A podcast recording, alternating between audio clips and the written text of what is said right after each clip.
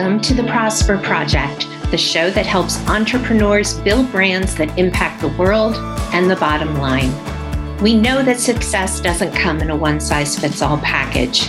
That's why we're bringing you adaptable marketing strategies along with valuable insights from inspiring changemakers, firebrands, and visionaries. I'm Lorraine Schuchart, founder of the disruptive brand agency Prosper for Purpose. Now for this week's episode. Hello, everyone, and welcome to this week's episode of the Prosper Project. Today, we're going to kind of continue the conversation that I started last week with Chris Eccleston of Delmarva Builders, talking about how he built not only a personal brand, but a brand for his company and is on his way to trying to uplift and elevate the brand for the construction trades. Today, my guest is his co author, Jenny Kerr Schroen. And Jenny has a really fascinating story as well. She grew up as the middle child of three sisters in a creative, close knit family in northern Kentucky, right over the border from Cincinnati, Ohio. Jenny attended the University of Kentucky and went on to explore the world while practicing graphic design and travel blogging with her two sisters. Deciding that life was not wild enough, she reconnected with and then married a widowed college friend with four young children. She moved cross country from California to reside in Salisbury, Maryland with her new family. It was there in 2019 that she was hired by Chris Eccleston as the creative director for Delmarva Veteran Builders, a commercial construction firm that I talked a lot about on the last episode. In 2020, Jenny won a Marcom Award, an international creative competition for developing the company's ad campaign that kind of debuted the new tagline, Grit Leads to Greatness. Extensive research regarding the power of grit and Jenny's firsthand view of the workforce shortage inspired her to co write the dystopian children's book, Grit Leads to Greatness, a nod to her own children through persevering through tough times while demonstrating to all people the vital impact construction trades have on the world. So, welcome, Jenny, to the podcast today. I'm so excited to have you here with us. Hi, Lorraine. Thanks for having me. I'm excited to be here too. Good, good. So let's start with the obvious part. So last week I interviewed Chris Eccleston, who founded Delmarva Veteran Builders, on the podcast. We talked about what led him to start the company, but can you tell us a little bit about your career, maybe your personal trajectory as well, that landed you inside of Delmarva? Yeah, sure. So right now I call myself the creative developer of Del Delmarva Veteran Builders. I kind of made that up myself because I actually am a graphic designer by trade but we also do a lot of social media and they also want me to be a marketer. And it's kind of funny when i was first hired here they were like you do marketing right? And i was like actually i'm a graphic designer. Marketing's a different a different field but i can stumble my way through marketing. So it's always a joke like i'm not the marketing's not my strongest skill. Um, so yeah so i call myself a creative developer because we try to think outside of the box and do some fresh ideas here at dvb so i've been here around four and a half years now my story is kind of a long one. I, I know Chris mentioned he'd grown up in Salisbury, had gone on to the military, but yeah, I'm not from Salisbury. I never had heard of this town before. yes, it was an obscure area of the East Coast that I really had never visited before. And so, yeah, so I, ended up here as a long journey to get here, but also. Wait, wait, though. You are an Ohio girl, though, like I am. And That's another confusing thing is that I am from Northern Kentucky slash Cincinnati, Ohio. So, oh, yeah. You know, right. I grew up right in Covington area. It's called, it's right across the river from Cincinnati. I can even see like downtown Cincinnati.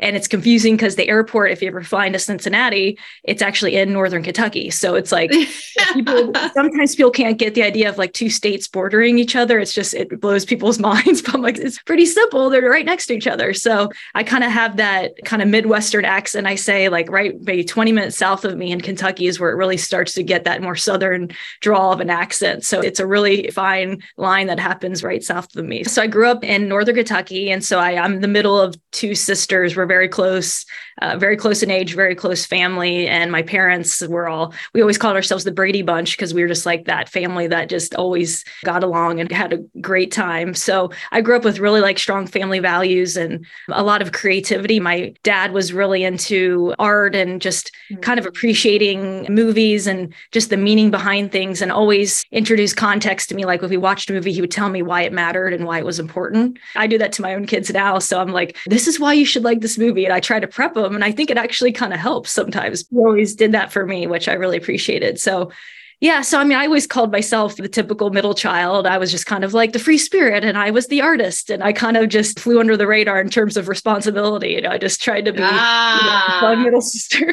yeah, yeah, it's true. Some of those sibling, they say like age orders are true. So it's very true in my case. But I ended up going to the University of Kentucky and I was going to study architecture there, but mm-hmm. I did an internship in while I was heading there. And I actually did not like my internship at oh, all. No. It was really, it was actually downtown Cincinnati. And I don't know, I think how things happen in your life and they just kind of set you on a direction that I really believed I was going to be an architect. Like I loved anything art, I loved buildings, I loved things like that. And that was my life at a drafting table but I went there and I kind of sat by myself all day and I ate lunch alone. And it was kind of oh, one of those. No, like, I can't know, imagine like, you eating lunch alone. I know it's like one of those real world moments where you're like, this is adulthood, you know? it was just Yeah, I don't want to adult. Yeah, exactly. I was like, it's I was just like, so I think I don't think it was architecture. It was just like the internship. I don't think the person was really wanting to, you know, wasn't available to help me mentor me. So I was kind of I just think it was meant to be in terms of setting me in a different path. So I ended up going to the University of Kentucky undeclared. And then I ended up transferring my junior year to a small college in Florida called Flagler College. And it's on the beach. And I saw it uh, on spring break and I said, I'm going to go to school there. My two friends transfer with me. And I end up, I heard they had a great graphic design program. So I ended up becoming a part of a great group of graphic designers there and I got my degree and I just like that was my calling to me. So it was a nice change of pace getting out of uh, Kentucky even though I love it there just to see a new place, meet new people. So yeah, I just kind of lived all different places throughout the US. Lived in Florida for 10 years. I moved back to Kentucky for several years. And then I took a job where I traveled throughout the US. I lived in Philly, I lived in San Francisco. I ended up in LA for a year. So, and this was like well into my 30s. So I really had a wonderful life traveling, being single, and enjoying just like anything, like you could go anywhere at any time. And I actually wrote a travel blog on the side with my sisters because we all oh, really oh, that's great. Travel. Yeah. So yeah, it wasn't like I got paid anything. It was kind of right before the big social media, the reels and Instagram taking off in that sense, but just wrote a lot of informational travel blogging about what to do when you go on a trip and how to save money or a cool place to stay that you wouldn't know about. So that was always a lot of fun doing that with my sisters because I really, really like spending time with them. That's something we all three have in common. We love to travel. So it was kind of a fun life. Right into my 30s, I was living in LA and I reconnected over Facebook with an old college friend that my sister went to college with in Kentucky. And he had actually lost his wife to cancer the year before. And I actually knew both of them. I was at their wedding. My sister was in their wedding. They were like the perfect couple. They got married back in 1999. And it's been 15 years since I had seen either one of them.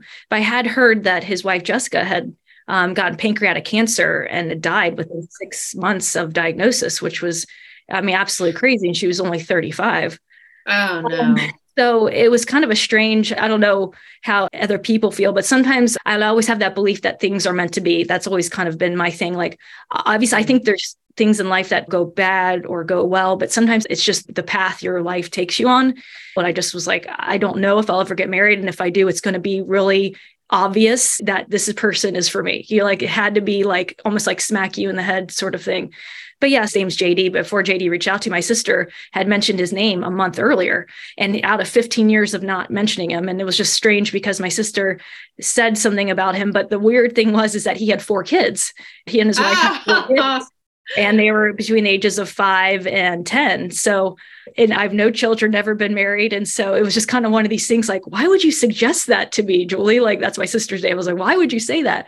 And she just said, you know, he's a great guy and he will remarry one day. And I just want you to find somebody that has those qualities. And I was like, whatever you do, do not reach out to him. I think it's weird. I was like, please don't interfere in this because I can't take this, you know? Yeah. So it was really strange. A month later, I get this message from JD out of nowhere And I messaged my sister. I said, Did you say something? She's like, No. She's like, It's a sign. It's a sign. So it's just kind of these chills. You kind of think, like, that's so weird. We ended up talking and falling in love, which was so crazy. Like it was this moment where I felt like, I don't know, that I was supposed to be there. And so it was really great is that the kids really loved me. And that was a really Aww. wonderful thing to, you know, I don't think it would have turned out in that sense if they didn't want me and they begged me to marry their dad. Like they, it was one of these points where after I met them, we really connected and things. So everybody thought it was crazy, my friends and everybody just poor like, kids. That's a lot to take on. Yeah. So we ended up getting married within a year after talking on Facebook. So I moved cross country. I moved to Salisbury, Maryland. And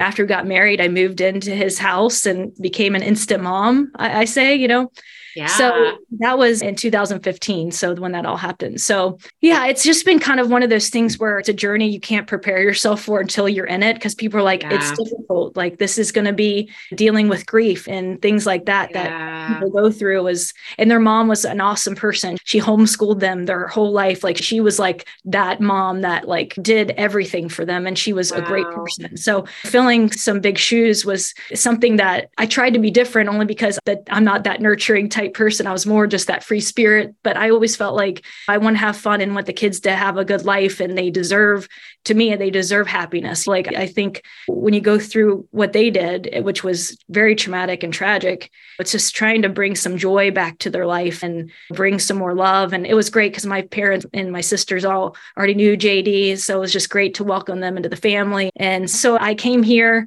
to Salisbury. I felt like I was drowning at times, trying to understand not only uh, being married and then, but then also taking on four kids full time and understanding what they need and getting to know them and trying to learn to cook. oh, I, yeah. I, did not even cook at all like until I got married. I literally did not. Uh, and I even when I lived in LA, I didn't even have a kitchen. I just had a microwave because I would like oh my gosh, you know, like popcorn or something. But yeah, so it was just one of these things where like, what have I gotten myself into? So all that to say, that was kind of the background where I got here to Salisbury. And so after a few years, it was like a couple years, I'd met Chris through friends, Chris Eccleston, and they eventually invited me to come work at DVB. And I just was excited because I felt like it was just a really strange moment as well. I just felt like I was supposed to work at DVB. Like it was another yeah. thing that, like, just kind of, you know, they kind of reached out to me. And then I talked with JD about it. I was like, I just feel like there's something here that we can really do some exciting things. So that was the start of it. And it's just been an awesome journey to be a part of construction because like i said i never was a part of construction before. I love the idea of construction. I love the trades. I love creativity within that but to see it firsthand has been a whole new learning experience for me so just while I sit in the office, I'm in the office every day and I hear I have a project manager, David, who's near me, and I'm always hearing the activities happening. And I'm a part of a lot of that, but I get to hear a lot of the conversations that happen between the project managers, superintendents, just all the logistics that happen. And it's been a learning curve and an experience that I really appreciate because it really has helped me to understand how intricate this industry is. That's amazing. And one of the things that came up in my interview with Chris was he really believes that you find good people and teach them to do the work versus finding the experts in each category and then fitting them in. And it sounds like that's what happened with you as well. He saw something in you, you saw something in the company. Both of you knew it wasn't your first language, right? Construction was not your native language, and it worked. The other thing that I'm really hearing from you is that your intuition leads you in the right direction.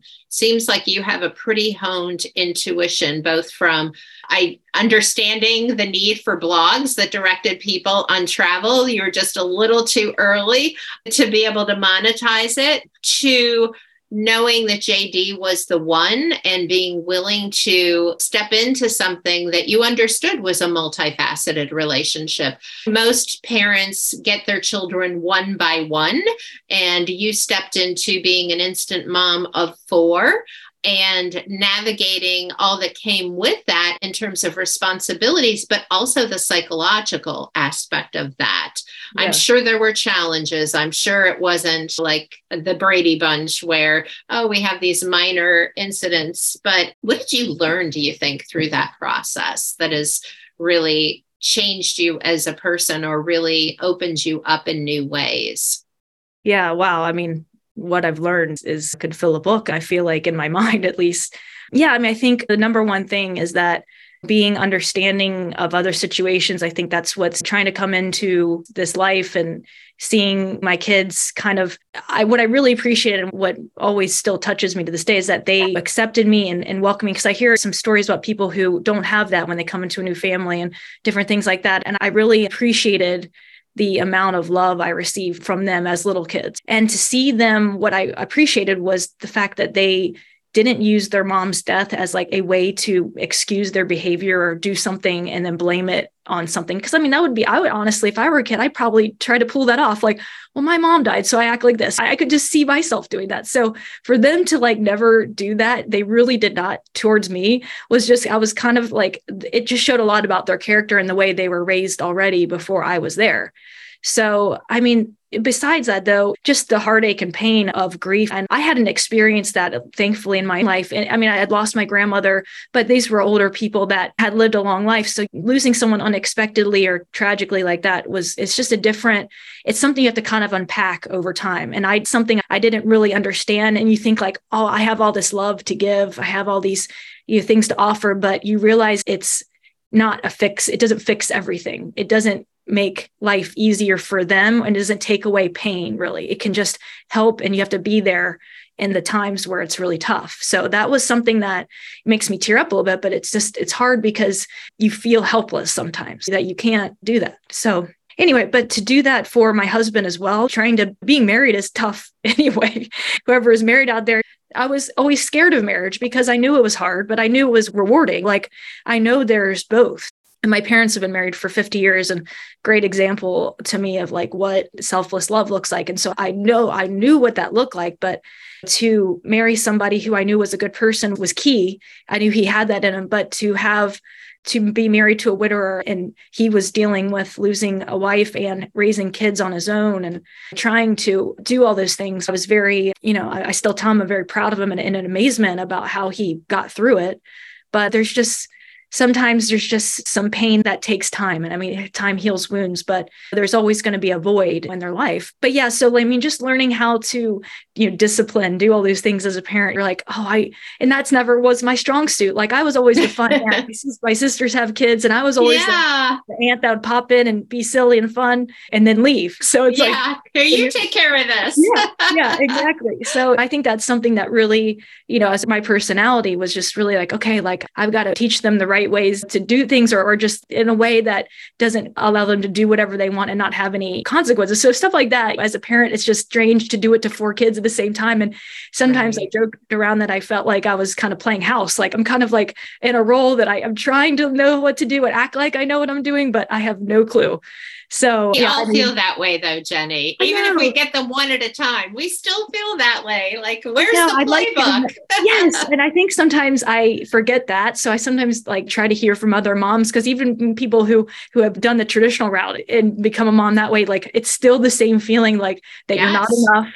There's too much to do. So those are things that I'm just trying to make sure that I'm not the only one and I think you realize that every mom feels like that at some point. So I think just trying to figure out what's normal, what's natural, and then what's like this weird state of this strange like melding of families, what's common, right? So yeah. So you evolved as a human as you stepped into this role. And I want to kind of look at that for a second. What do you think has really changed in you?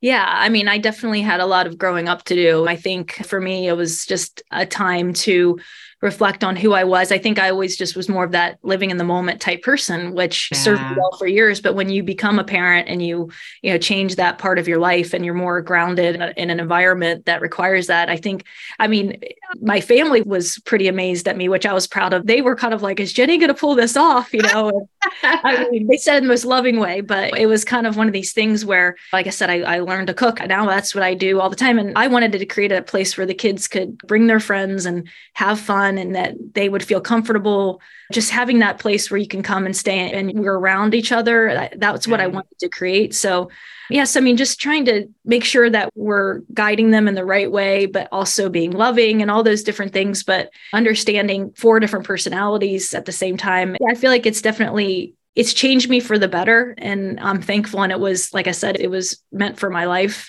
And I wouldn't change it for the world. That's wonderful. I love that.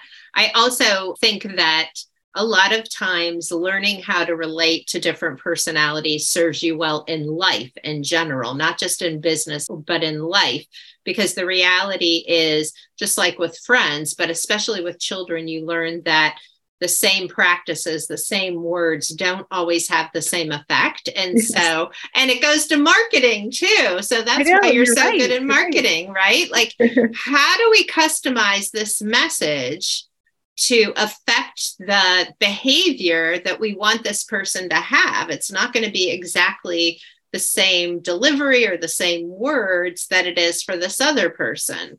Right. And so, do you see that in your marketing as well? Are you intuitive about it, or do you yeah. sometimes go, oh, sheesh, th- I've learned this lesson?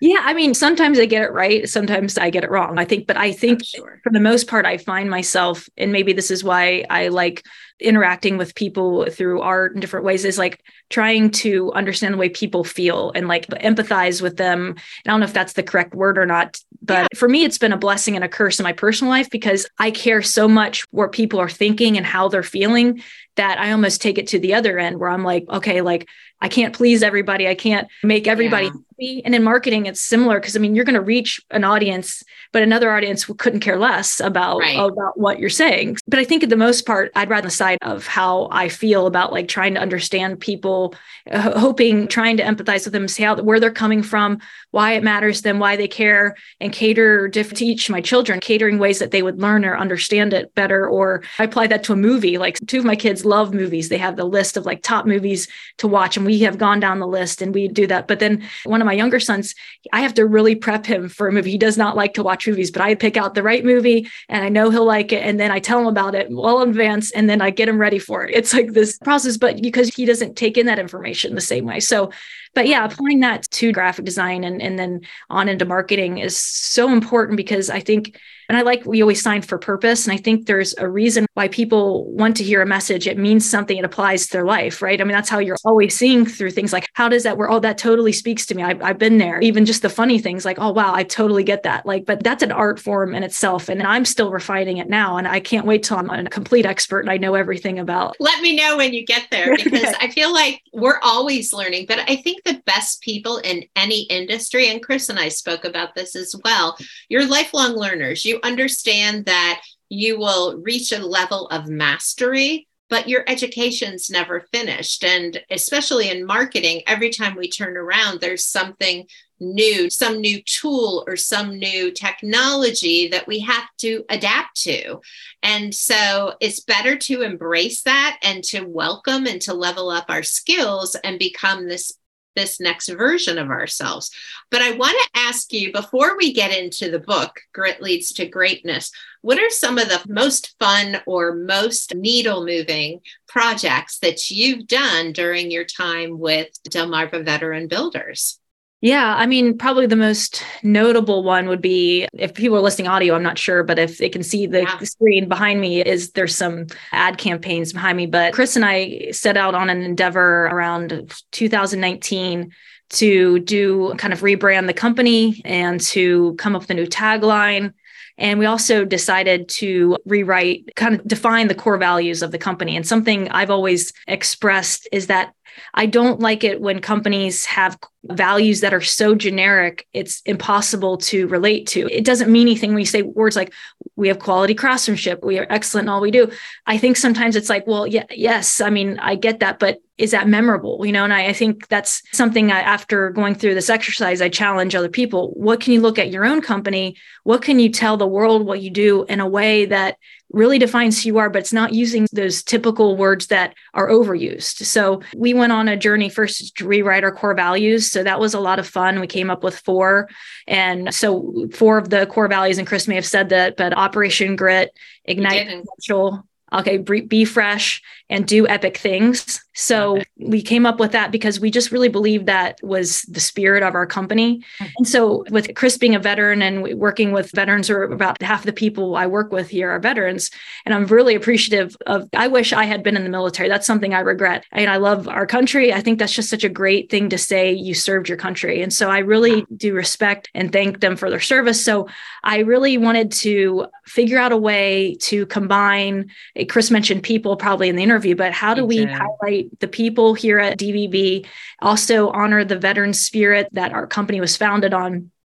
So after we did the core values, I really was looking into well, part of the core values also the words we were studying. So grit was one of the words that we really honed in on. And I even sent an email, I have it posted on my wall here, just why, why I said grit should be part of our company. And that was something I just was doing a lot of research and I just felt like I was the definition of grit. I just felt like it matched not only the veteran attitude, but also match the construction mindset of how you overcome obstacles to achieve your goals. So I just felt like that's something that we really need to put in, in, somewhere in our company. So I wrote the tagline "Grit leads to greatness," and that's behind us. But I kind of was just going through different taglines, but I just wanted to do more of a battle cry for not only our company, but for people to aspire to. So we're trying to inspire the world to be greater than themselves. There's purpose beyond just the day to day work. There's what we do.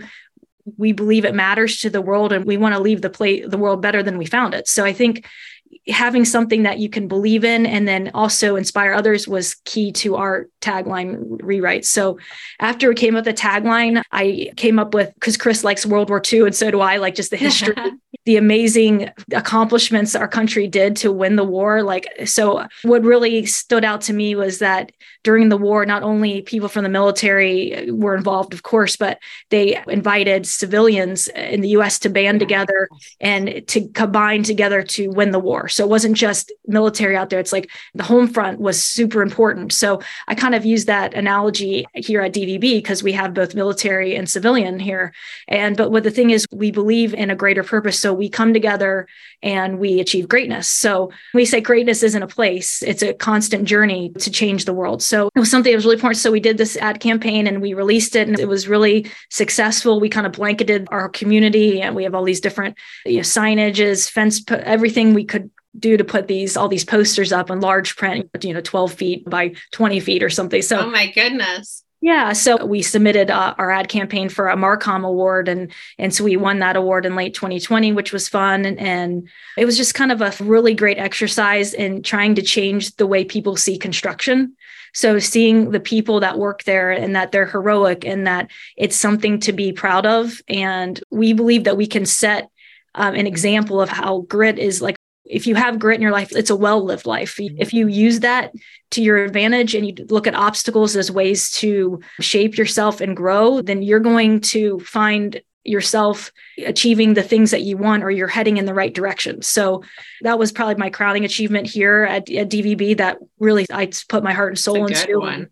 And everybody kind of got behind us and it was really fun to do that and I was thankful that I could do that at a construction company. and you like, profiled your employees too. It's your yeah. employees in the campaign. It's just amazing. Who I think are awesome. So yeah. that was cool because I, I really do love the people I work with. They're they're great people, and that's you said to hire people that not only are they good at what they do, but you like them. And yeah. they're, they're good people. So yeah, so we did that. And Chris and I first, he did, a, he was working on a mural at the side of our building, which I love that Chris had the vision to put a mural. I love art like that, especially street art and murals. So mm-hmm. that was one of our first projects that Chris and I actually became friends over, which was hilarious. When you come to work for a company, you don't really know where you stand. You're kind of, you, know, you don't want to overstep your bounds. You don't want to interject all these new ideas without feeling everybody out a little bit. You're like, okay, are, yeah. how are you going to receive this? So, but Chris and I had this moment where he was working on this mural, but he didn't really like talk to me about it, but he just showed me what he was doing. And I really didn't think it was the right direction. And I was at night worrying about how is I going to tell Chris uh, and we joke about this now, but like finally I just composed this text and I was just trying to say, Chris, I appreciate your vision. I hope you don't take this the wrong way, but I really think we need to revisit this. And I hope you're not mad at me. This funny thing, but like that text message, that interaction kind of connected us. He understood that I was there to make, I wanted DVB to be the best it could be, but I don't want to I don't know everything, but let's talk about this a little bit yeah, more. Yeah. So once that happened, he and I became like, we got each other after that. I felt mm-hmm. comfortable to be free with like brainstorming. And I felt like we kind of, that really set us on a path yeah. where he let, allowed me to let my creativity come through, which I really appreciate. So we did the mural, which was fun. And if you ever come to Salisbury, come find us. You'll see the mural. It says yeah. believe Chris's mantra to life. So he's all about the word believe. So that's on there, which I think is great. And yeah, so we just in between, we're just working on so many different projects. But this project, the one behind me, lasted, you know, almost two years of the time I've been here. So a lot of work went into that. Yeah, for sure. And that kind of brings us to the book, which is also called Grit Leads to Greatness. And tell us what excited you about this and how you and Chris came up with the idea to do this as a collaboration. Yeah. So the funny thing is, is that Chris had told me over time that he wanted to write a children's book, and he didn't necessarily mean about construction. He even had come up with this the other book that was about this bird in town. Anyway, I didn't know about this very bird. I was like, I don't know what you're talking about. So he always had that vision to write a children's book, and I always wanted to write a book as well. Well, the funny thing is, I found I was back in my childhood home in Kentucky this past summer and I pulled out a diary from when I was 10 and it said, I hope to write a book one day. And I said, I have so many ideas in my head. I just said, it was just kind of this moment where like I saw myself as a kid. And the funny thing was, 30 years later, I had written a book. It was like 30 years to the year. Wow. And so it's kind of those funny moments. They're like, wow, that's so cool that I lived my dream, but took 30 years to get here. Right. so anyway, all that to say is writing a book sounded fun. And so Chris kind of was like, let's, he had this idea. This is another example. Like he's like, let's write a book about a hammer. And the hammer doesn't know it's a hammer. And he kind of came to me and I just didn't like the idea at all. Like it probably would be a good book to write, not to be me. It probably was fine, but I just somebody run with that idea. no, I know. I, it just didn't sometimes yeah. like, if you're not behind it, it's really difficult to write it. You know? Absolutely. Like, it's really so I was like, let's me think about this a little bit. Like that nice little let's push it to the back burner. So I don't know if you have your inspirational moments or when you have your brainstorming oh, yeah. moments.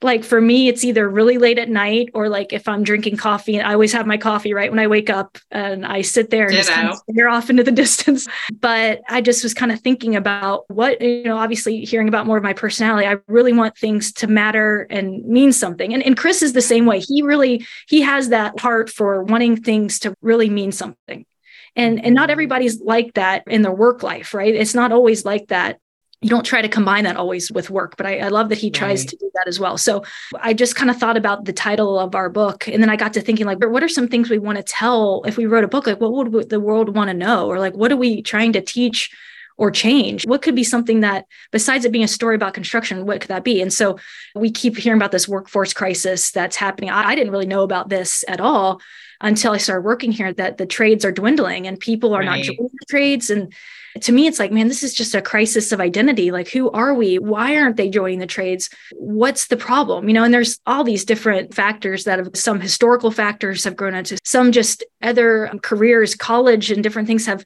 drawn people away and, and created. Exactly. I felt like that construction needs to step up and start to promote themselves. And we can't wait around for other people to talk well about us. We need to show the world why it matters and why people should join. So that's something that I believe in. And I know Chris believes in. So, oh, yeah. So then we're looking at the tagline. And so I thought about the word greatness. I was like, hey, greatness, like that's kind of a cool thing. And then I was like, what if people, what if kids thought greatness was a place that you could find? Like, what if you're going on a, a journey? To greatness like what would that look like and so we once i thought about that i was like well what if we think about your path of life just like I experienced a lot of great times, but also some obstacles. And those obstacles, like I would say, the biggest challenge in my life so far is becoming a mom and an instant mom and coming into this life. That was probably my most notable challenge that has changed me, but it's changed me for the better. Like, how do you look at those obstacles? So, another thing Chris and I had really discussed over the years was he was really into stoicism. And it's just talking about how you look at challenges and, and how not blaming others for what ha- has happened, looking at things in your life and how do you use that to your advantage and to create your own path, you know? So I think exactly. So those things kind of were in my head already. And so we are like, what if those obstacles these kids encounter on this path to greatness, what if they're actual construction trades? And so the kids think they're at an obstacle that's insurmountable or it's frustrating and they're kind of forced to stay and learn about these trades and they don't really realize it that it's actually shaping them into who they're supposed to become until the end so it's like it's kind of like I like metaphors, obviously. I think that's really important for me to understand or see things in a different way. So it was kind of like there's just several metaphors within the story that kind of started to develop. And so once we kind of had the core idea of that, then Chris and I sat down. We did a big brainstorming session where we, okay, what trades are these kids going to meet? Who are these people or these creatures? You know, we were both nerds. Chris will probably have said that in the past, but Chris and I both love just like epic adventure stuff like that. It's a good fit for both of us to be able to like see where this was heading. So yeah, so that's kind of where we started in the two main characters, a girl named Tegan and a boy named Trig. It's kind of a combination of a few things. I'm a few years older than Chris, so I'm the older, the older the girl's older than the boy and so and they're siblings as well even though chris and i he's like a brother to me but we yeah. also have he has a, a, son and a daughter and i have a daughter and three sons so we kind of wanted to show the sibling dynamic in, in a way that was kind of the combination of the two main characters so beyond that we chose the characters and then started to develop the story. And so for me it was kind of actually sitting down to write the story. You know you have the whole you have the outline and everything but actually writing the story is another journey in itself because okay you got the idea. How do you put it on paper and how do you find the time? So what took me i actually tore my acl i was skiing in utah oh no. my knee and I played soccer in college, never had knee problems, but the most random, non exciting incident, I just kind of stopped suddenly and my knee popped. And anyway, all that to say, you're just like, oh my gosh, why? It was kind of more just like, okay, now I've got a lot of time on my hands. I've got to sit there with my legs straight for six weeks. And so that's when I actually put together, wrote the story. The first manuscript was that six weeks of time. So okay. it's kind of nice to be able to have that to get it out on paper. So, well, yeah, it was, was, like divine intervention. The world wanted you to write that book, Jenny, and you oh, were yeah, off yeah. skiing. Let's yeah, I know that. skiing, which I which I don't even like. I love sports, but skiing hurts my shins so bad. Uh, try to get out there, but and then I hurt myself. We were like, okay, my husband loves it so much. I was really trying to be a good wife, and yeah, you know, I love the mountains, but it wasn't meant to be for me in skiing. But yeah, so that was the beginning. That was back in 2021. So that was over two years ago when that first was written. So, yeah, so the book's out in the world. The response to it has been great. Chris and I went deep into the characters, bringing those to life, getting the costumes made, going out in the world.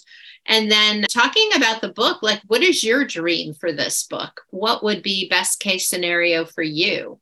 I mean, obviously, for me, I would love for kids to feel like it was a moment in their life that caused them to think a little bit deeply about the world and about who they are and what they want to be. So that's something that in the book I really wanted to weave into the story. You know, the whole thing about grit with the kids in this journey, I kind of tried to be as authentic as I could in a short amount of time. I really had to cut down. My first version was way longer, but it was really hard to cut it down. And I reflect this back to my own kids. You know, I was really writing it from the point of like, okay, kids parents we always try to like cushion our kids and make life easy for them. And i feel like yeah. this day and age it's always sort of like we just don't want you to get hurt. We don't want anything bad to happen which i get. But at the same time you know life makes its own decisions. Like it makes its own plans. And sometimes those plans are not happy and they're not what you expect even as a kid. I think if kids can start to understand that life isn't a fairy tale. And I don't want kids to be like a sad message of life isn't a fairy tale, but how do you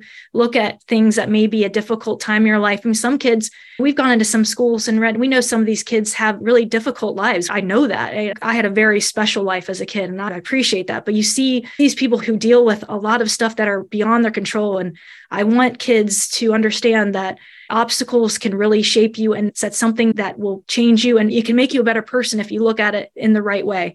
And so with thinking about my kids, you know, how you look at an obstacle. I always hate books where make kids seem like they're super jolly and everything's cool. Yeah. Like, oh, there's a big gap, a big uh, ravine. I can't cross it. I hate that kind of stuff. And I'm like, you wouldn't act like that if you came across like some difficult task. So I just try to want to be like the kids were frustrated. They want to turn back, but they remember that it's not about them, that it's about other people who are depending on them. And they have a goal that they're going, if they just keep remembering their goal and not going back to revert to the what's easy in life, to, to move right. forward that's important. So it was really honoring my kids and the way I feel about who they are as people. And I really wanted that to be known. But then you like said, weaving in construction was important because when I was a kid, and I remember so much that really sat with me, I was very taking in a lot of things remember, but when I was 10, there was this big, it was 1990, there was this big push for, they call it the green wave of environmentalism. There was a cartoons like Captain Planet, movie Fern Gully. These were all cartoons dedicated to changing kids' minds about the environment, how to save the world. And I remember in school being told, like, if we don't do something to change the planet, like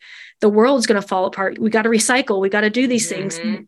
I wrote, I remember coming home, I walked outside, I was looking at the trees, and I wrote a song called Save Our World. And I wrote it down, and my sister even wrote a little oh. rap to go along with it. And I believed, I felt so passionate that we had to do something. And I'm not like some like super environmental stuff, but there's just some things common, like things that you should know about that we should take care of our planet, like we should. Right. So, it, but it really it, it made me realize that I had a part to play. That it's not someone else's job to do something about it. It was my responsibility. So I realized as I was writing this book that these things actually were subconsciously coming out in my writings. Like I wanted kids to feel how I felt about mm-hmm. the world and about what they could do about it. So with this book about construction, I want kids to understand that construction is vital to humanity. So we set this city that's crumbling. Why was it crumbling? We're like, okay, what's the deal? We wanted it to be kids, people are distracted. Like today, obviously, we all have technology, we're distracted. There's these glowing stones that appear in the city and hypnotize everybody. So the world has fallen into neglect. And I don't want kids to know that technology is bad because I use technology. We're using it right now. It's, it's a wonderful. Yeah, yeah, it is wonderful. Well, it's neither good nor bad. It's how you right. use it it's a tool, right? And so, right. you know, with my own kids, trying to tell them, okay, these are things you can use, but that can stop you also from achieving your goals when you idolize it, when you consume it so much. So I think there's so many different parts of this that if some kid doesn't get one message, they might see the other part. Right. But with construction, I just wanted to inspire kids who may think about construction and they say, oh, wait, this is heroic. It does matter. I can make a difference. But even if kids don't get into construction, they can still look at construction as we call noble and necessary. That's a line we yes. use they see it like that because right now kids don't have that stigma like that adults have about construction. Exactly, it's learned. Yeah. So I don't want them to go into this thinking they have a stigma because they don't. I want them to go into this remembering wait construction is important and it matters and so can change a new generation's thinking into that. You know obviously it's a lofty idea but i think that is something we should definitely try. If, if it's not with our book with the construction industry as general thinking about it in that sense how we inspire kids and we don't tell them or oh, you're going to make a lot of money you're going to do this or that because that doesn't get kids attention they want to know that they're doing something that matters and they want something that's fun and exciting so we Adults have to too yeah right, they want to make right. a difference yeah right. so yeah so those are some things that from the book like i really believe that we can I wanted construction to be on the forefront. Like we are actually showing the world a good way to live. We're showing them, we're teaching something to the world. We're not just asking people to join. We're we're actually going into the world and being people that are proactive our community and we're teaching the younger generation out really great character traits to have. Yeah, I love it. I love it. So Jenny, I always end by asking people what does it mean for you to prosper? So, you personally, what does that look like for you in your life? Wow, so it's a good question. Yeah, I kind of think it's like prospering kind of similar to finding greatness. Like I said, think prospering is it's a constant state of finding ways to use your abilities the things i define greatness as using your abilities and experiences to change the world mm-hmm. because i think some people have natural abilities and you find what you can do well and what can you offer from what you can naturally do? But also what have you experienced in your life that can help others? Mm-hmm. so it's like yeah. what have you gone through? What have you done? Like that's something with my kids you know I, have tried to tell them like you went through this experience of, of losing your mother. Like there's other kids out there who are like you you know and so there's been times where our kids have reached out to kids who are newly they lost their parent. And so something how yeah. they can kind of like help them be there for them. And it's just super important i think finding purpose is using what you've been through or at least understanding somebody else that's gone through it. Like i think that brings purpose to my life personally. And hopefully people remember something that helped them in a positive way. Like I think that's something I strive to be as a person, somebody who understands people and really wants them to know that they matter. I probably don't do a 100% good job of that all the time, but yeah, that's something that really matters to me and I hope I continue on that path. Thank you, Jenny Schroen, for being our guest today. It was really a pleasure interviewing you, and everyone can look for Grit Leads to Greatness. It has its own website, gritleadstogreatness.com, and Delmarva Veteran Builders, and we'll have links in the show notes. Thank you so much, and I'll see you next time. Thanks, Lorraine.